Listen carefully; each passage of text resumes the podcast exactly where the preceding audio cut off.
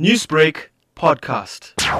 We got exposed to the gruesome video of bullying involving uh, three learners uh, of Amatole High School in Zululand. Uh, yesterday, we then dispatched a team uh, of circuit managers to go and establish more facts around the incident. And based on the report we got from the circuit manager, we then decided to immediately suspend uh, the two perpetrators today with immediate effect and pending the disciplinary processes. We have also directed the S T P to run the disciplinary processes within uh, the space of, of seven schooling days. The psychologists from the Department of Social Development are assisting us to provide professional therapy to the victim as well as the, the families, uh, the family of the victim. They will also be visiting the school to really debrief the learners, as it were. Kwazi, this incident has been condemned and criticised by members of the public, with some calling for the perpetrators to be arrested.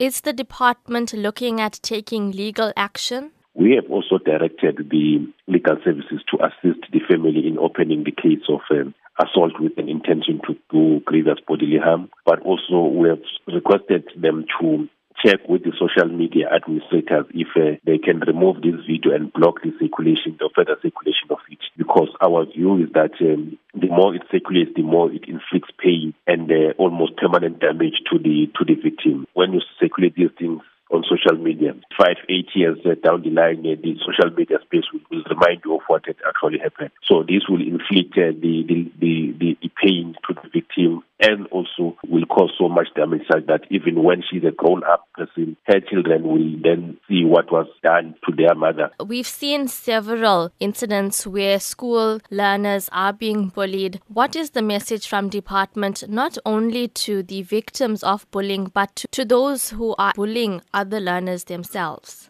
I want to very obviously send a strong, uh, strong uh, message to say our schools are not places for bullying. Uh, there is no child that uh, should be bullied, and we we need to find alternative ways of resolving uh, any form of uh, disagreement uh, between the learners. And the, the behavior that we expect uh, from the learners is well known. They are even taught uh, through the expanded uh, L O subject on how they should behave as, as learners.